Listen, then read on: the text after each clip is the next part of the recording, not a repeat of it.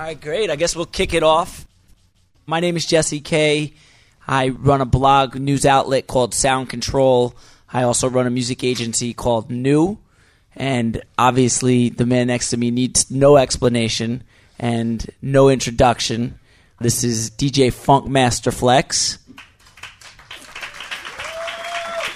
And we've got a very interesting conversation. Flex has been doing this a long time. And how long have you been DJing for, Funk? Man, um, I probably bought my first set of records 82, 83. So, you know, that would make me a little ancient, you know. So, but um, that's probably when I started. That's probably when I started DJing, Jesse. And on Hot 97? Oh, wow. I, uh, hmm. I used to carry records for couple DJs. One was a guy named Chuck Chillout, who was from my neighborhood, who was in the early stages of hip hop when Kiss FM was playing music records. And Red Alert, who was a prominent figure from the Zulu Nation, who was also on the radio. I mean, I know I don't have to explain Red Alert to some of you, but that's how I got to see the whole DJing. And, you know, when I was young, being a radio DJ wasn't cool. Everyone wanted to be Grandmaster Flash, Jam Master Jay. That was what was cool. So it kind of, you know, took its little turns and got to be in a better place. Hot 97 came along, which was committed, not at first, but uh, did commit to playing hip hop like 24 hours a day. And when I say hip hop, it wasn't just, not just hardcore hip hop, but just like very young, urban, very few ballads. You know, that was what Hot 97 had became. And I had, um, I had came to the station before they were playing hip hop to play I played in the middle of the night for two hours. Probably, I think I used to come on at 2 a.m., 2 a.m. to 4 a.m.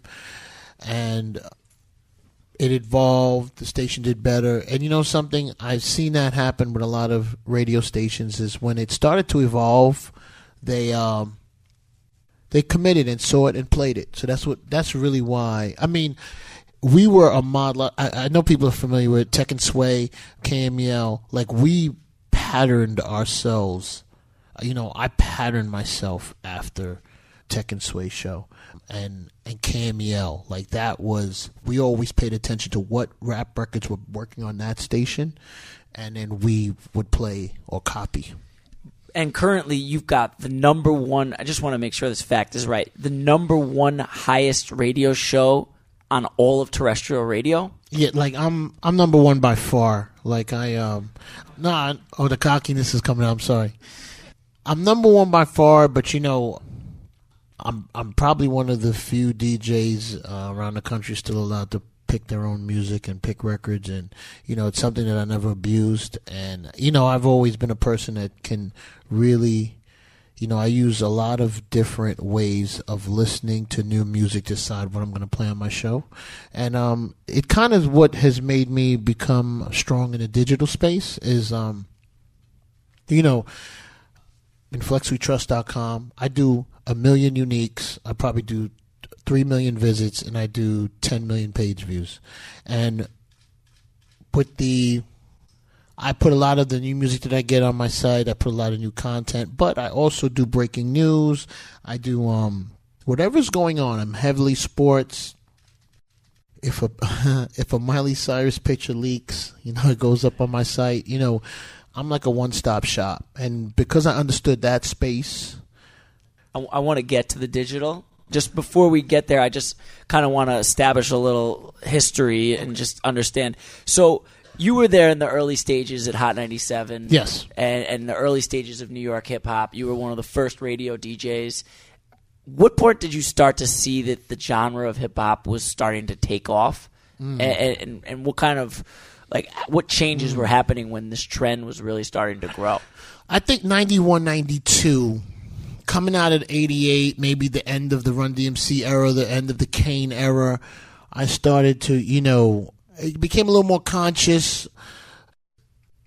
The fun and the conscious, you know, you had the Tribe Called Quest that was starting to do very well. The De La Souls were kind of tapering down a little bit, but there was just a lot of you you couldn't just have a hit record anymore and sell a million albums. That was going away. People wanted to buy into the arts. You know, like you know, the Cypress Hills of the world were coming. Naughty by Nature. It was just a, a good time. I think that I don't think we've ever scaled back from that era. I think that, and it only got bigger and grew out more because look, that brought you Leaders of the New School, which then brought you Busta Rhymes. You know, Tribe Quest brought you Q-Tips, and then you you start to get solo artists out of the whole deal. So I think the '90s was key because it was a, a, a period where we thought it might it might go away. And it, do you think it had to do with a lot of the? There was a lot of music coming into this genre. There's a lot of success happening. People were very open in the '90s to. They were very hungry for what street you were from, uh, your nationality, your history, what you believed in, and I think it was also a time too where you know MTV had become more open to the music. There used to be something called the box that used to play videos. I think you paid and you played for it. After Hot 97, you know, uh, CHR Radio, you know, the PGCs of the world and, and every place else, Power 106 in LA, all opened up to the format. So I think that that was the beginning of it. You know, we didn't know it was going to be mainstream, but it was getting more ears, more eyes on it. So you've been doing this now 20 plus years at the top of the industry, day in, day out. Like, Correct. Six days a week, yes. how do you stay excited? How do you stay inspired? Um, I always loved. Uh, I love the music, but I love a challenge. I love when people tell me I can't do something. I remember when Kid Capri and a couple of the DJs were hot. I'm a big Kid Capri fan. I'm a big uh, Clark Kent fan, and I, and at the time I remember a lot of people telling me I couldn't make it. I had a funny voice. My voice was nasal. I didn't have the the, the traditional look as as what was successful at the time. So, I mean, it made me strive. You know, work harder. I wanted to. Um, I always love playing music and giving people new music, and like that was always. I did it for free. I didn't know I could make a living off. I just loved. That's what I loved, and that's, you know, when you're in search of new music all the time, it kind of keeps you ahead of wherever the new music's coming from. I'm going to be there.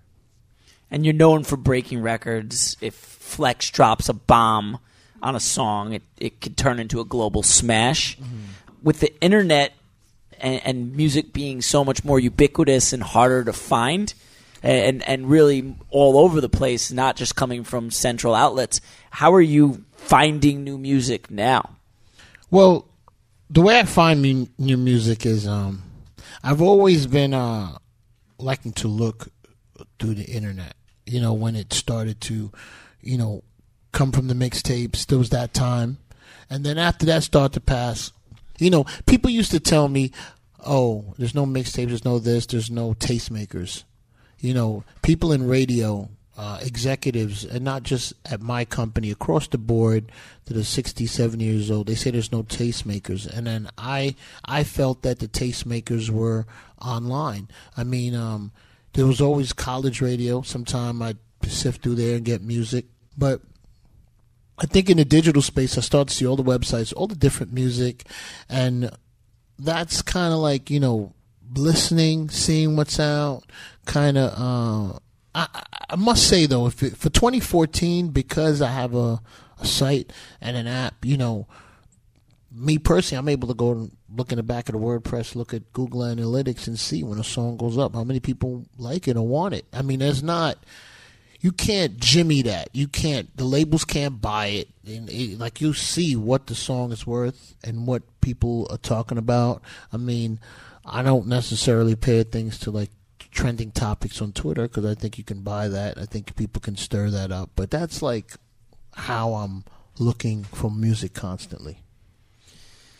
And how's the radio business? Just to harp on it one more time, how's the radio business changed over these different revolutions and over the, the past 20 years?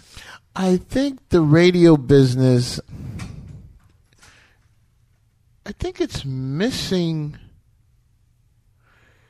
I think the radio business is missing a couple things.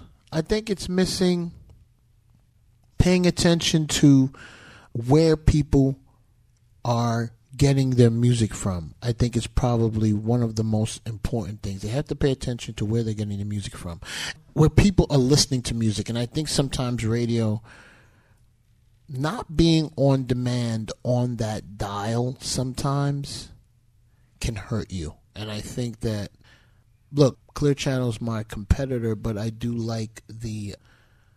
I like the iHeartRadio app. I like um, I think that's very cool. I like when a radio station does a good app. I think that that's important. I think that phone has replaced the Walkman. The phone has replaced computers. The phone is, uh, you know, it's being it's treated like you know it goes everywhere with a person.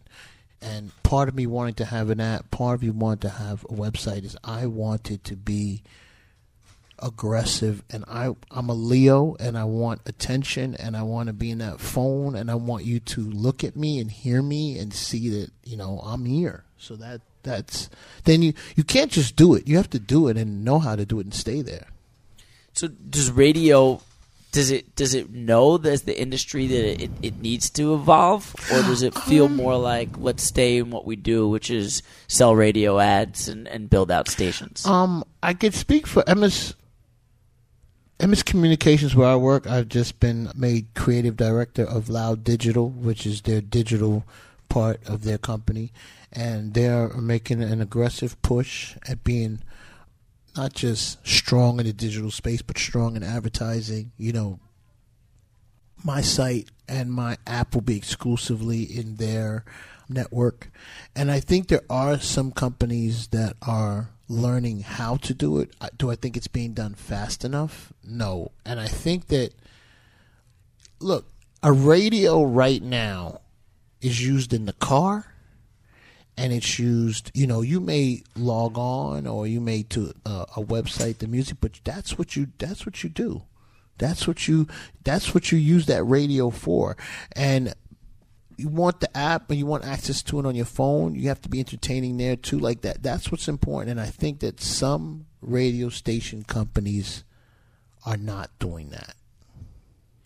So you launched inflex we trust in 2010 what was the inspiration there what was the strategy behind that Well, you know, uh, Tat was always into the digital space, and he always um, would encourage me to take a look and to pay attention. And first, it was just a tool for music, and then I built a site, and I just wanted to house the uh, the pictures at first. I think I don't know what was one of those one of those flick, Flickr I think was hot, and I just want some place to put my pictures and everything. And we started noticing it was getting traffic, and then the best part of you know was a little trial and error, man. We started, we put Google Analytics on, so we started to see what posts were reacting, and then I started to see in WordPress what people liked, and I just enhanced it, and then put very interesting content up and content that I'm into. And the site started to it started to go. It started to, to go. And then you know what? I learned about a few artists that way on my own site. I remember us posting Wiz Khalifa in the early stage and I was like, Wow, this is getting a lot of traffic. I remember ASAP Rocky before they even had any records out or doing well. I remember it getting a lot of uh, a lot of hits under my site. So a lot of things were I was starting to learn about, and also learn that it was a different world. Like radio hits and internet hits, I, I started to see the difference. so then you launched an app when did you launch the app this year right Uh, I want to say April. April. We launched we launched the app in April, and three hundred thousand downloads is what I'm up to now. We're doing uh, sixteen million page views a day, and you know new music. We're putting new music through there constantly. When I get it, you know when it's online, like you know one stop shop, as well as. Uh, sometimes uh, breaking news stories and uh, music videos. If you know, if you're a kid, you want to know what's going on, man. So how do you use it differently? How does it complement the website? Is it why wouldn't you just have a mobile version of Inflex We Trust? I think for me as a DJ, I had noticed uh, Safari isn't as cool anymore. To well, I mean, I use Safari, but I mean, I mean people use right, but whatever, wherever place you go to, some people don't want to go to a website anymore. Some people want to go to an app and how many people don't come out of the app world? You have your you have your Instagram, you have your Twitter, you have whatever apps you're into in your app section, and you don't want to come out of that. So I wanted to have a strong presence in that area. And then you launched it with a mixtape. Did that help you gain more traction for the app? You know what? I normally put my mixtape on on labels, and that was the first time I put my mixtape on uh, out digitally and that was the. I mean, we took off from there. I remember we did like twenty or thirty thousand downloads that day. I mean, it was great. It was uh, it was great. It was the first time I put out. We put out like fifty songs. I've been recording for months. You know, very good. Uh, it was a good way to launch. Is it the death of a mixtape? Do people still want that Canal Street exclusive, or you'd be surprised, especially from the recession a lot of people still, you know, have a CD player or have the cassette that goes, I guess, in the CD, the little cassette that plays the CDs or plays the, uh, you know, play your iTunes and play how you, however you want to play your music. So that is still, it's still there. I think it's a, it's fragmented. If I hope I'm using the right word, but it's it's. I hope I'm using the right word. I might not be, but that's it's still important. It's still important to you know the CD player for the for the mixtapes like list. People want to download. People want to play their iTunes through the car. It's still it's still important. How has technology changed actual art of DJing? Mm. Well, um, Serato, of course, is. Uh, are there any DJs in here? DJ. Okay, so that did you have vinyl before that, or who had vinyl before they were DJing? Okay, all right, okay, okay. So, I mean, Serato has um, Serato has made it so that, of course, you can have a deeper collection. You can have more music. You can, uh, you know, it has given birth to more DJs, and but in the same places has made DJs become more creative because if you want to stand out, you really got to you know put your effort in. So I come from both eras of the vinyl and the Serato, but I think you know it's good. There's more DJs, but you know if you were uh, half-assing it, you know you're in trouble. Can you DJ with MP3s? Are there going to be app DJs? Do you see it going more that route? And does that take away from the, the craft of what a, a DJ was? Um, from what I come from, it does take away from the craft, but I do have a respect for, um, you know, I've witnessed that turntable since the day I've ever said I want to DJ. So I have a different love for it than um, people in here that might be younger. So when I do see the two turntables, mixer, download, I don't want to use the word funny, but I want to say it's you know it's awkward for me. I would love for people to learn the craft, or you know, but you know, but I've played with it, and it's not necessarily easier. It's still some thought to it, but uh, it's not not it's not something that I love though. I would love to. I don't like the CDJs. I'm sorry. I know I'm upsetting people, but I I don't I don't like it. I use it if the club has it. I will use it. I don't want to take a picture in front of it. I don't want to be near it. It it it, it annoys me, but you know what am I going to do? So one more question from me, and then we'll open up to the audience. But you've got radio. You're finding records. You're breaking records on radio mm-hmm. and on your app and on the website. Are there other platforms are you seeing developments in the tech space? I know you're on the pulse mm-hmm. that are exciting to you. Uh, or is it interesting to you to get into business with other platforms that can help you break your music? I've been paying attention to iTunes just launched their streaming service. Of course, there's Pandora and there's Spotify and there's um a lot of I think good streaming services for the hits. I would like to see. I'd like to see it come together a little better or when I say better, meaning I think it is going to be the evolution of this is for a lot of these streaming services to really be radio, they're going to have to break artists and they're going to have to break music and they're going to have to break talent. And I think where the game is going to go, I hope, is you're to be you have to be able to go to a streaming service and hear the hits. Here's something new, here's something unsigned. I think in the same place. Just like you can go to a your favorite site and hear okay, this came out today, this came out a couple months ago, and this is what someone, this is someone's demo or whatever it might be. Because I think some of the streaming situations are losing sight of a kid likes to everyone goes to their favorite website to hear their music sometimes daily and they listen and they want to be able to talk about it, tweet about it, know what's going on, share it with their friend, and have knowledge of this new music that's out. I can't get that experience right now in real time on any of these live stream services. And it's not necessarily a bad thing, but I think that's where we have to get to for for you to be able to go into the digital space as a person making music and get discovered, heard, and played. I think that's what it has to get to. All right, I know we only have a couple more minutes, so I want to just open it up in case there's some from the audience. Go ahead. First of all, thank you for doing what you do. I was in Brooklyn for nine years, and I had a show at WFMU in Jersey City, and all I listened to was FMU. And then you, not because you were breaking hits, that was a reason you have good taste too, but it's because you're there interacting with the music. Like I'm here, I want to hear you dropping bombs. Like I was in the car. I remember when you played the new Nas album for the first time, and okay.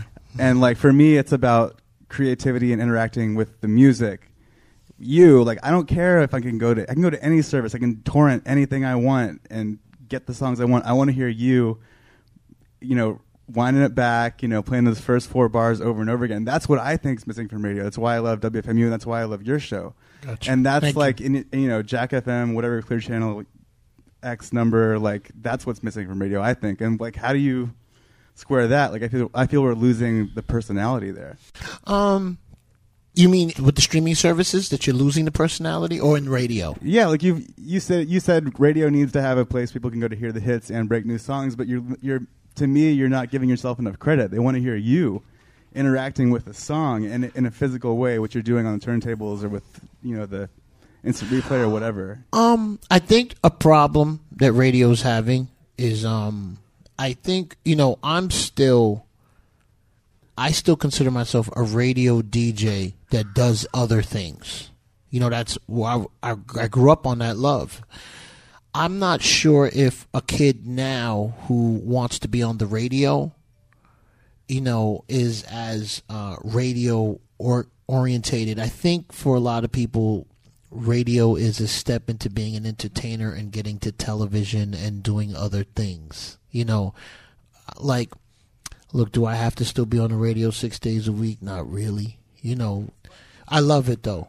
I, I don't think everyone loves, you know, loves it. I think Dick Clark loved it. You know, like, he- he- did he have to come out and go do something? No, but if you love it, yes. I'm not sure if um that passion. I got that passion from DJs like Chuck Chillout and Red Alert and Marley Marl and Mr. Magic. What I witnessed, I saw something. I saw how the music excited them, and that excited me. So, um, I I might be, I might be the I might be the last of the breed a little bit. I might be. So take something from this side too. I guess go ahead. We can get a little extra 10, 15 minutes. I'm sure the people who have to come in next don't have as many people in here as we do. I'm just joking. How's it going?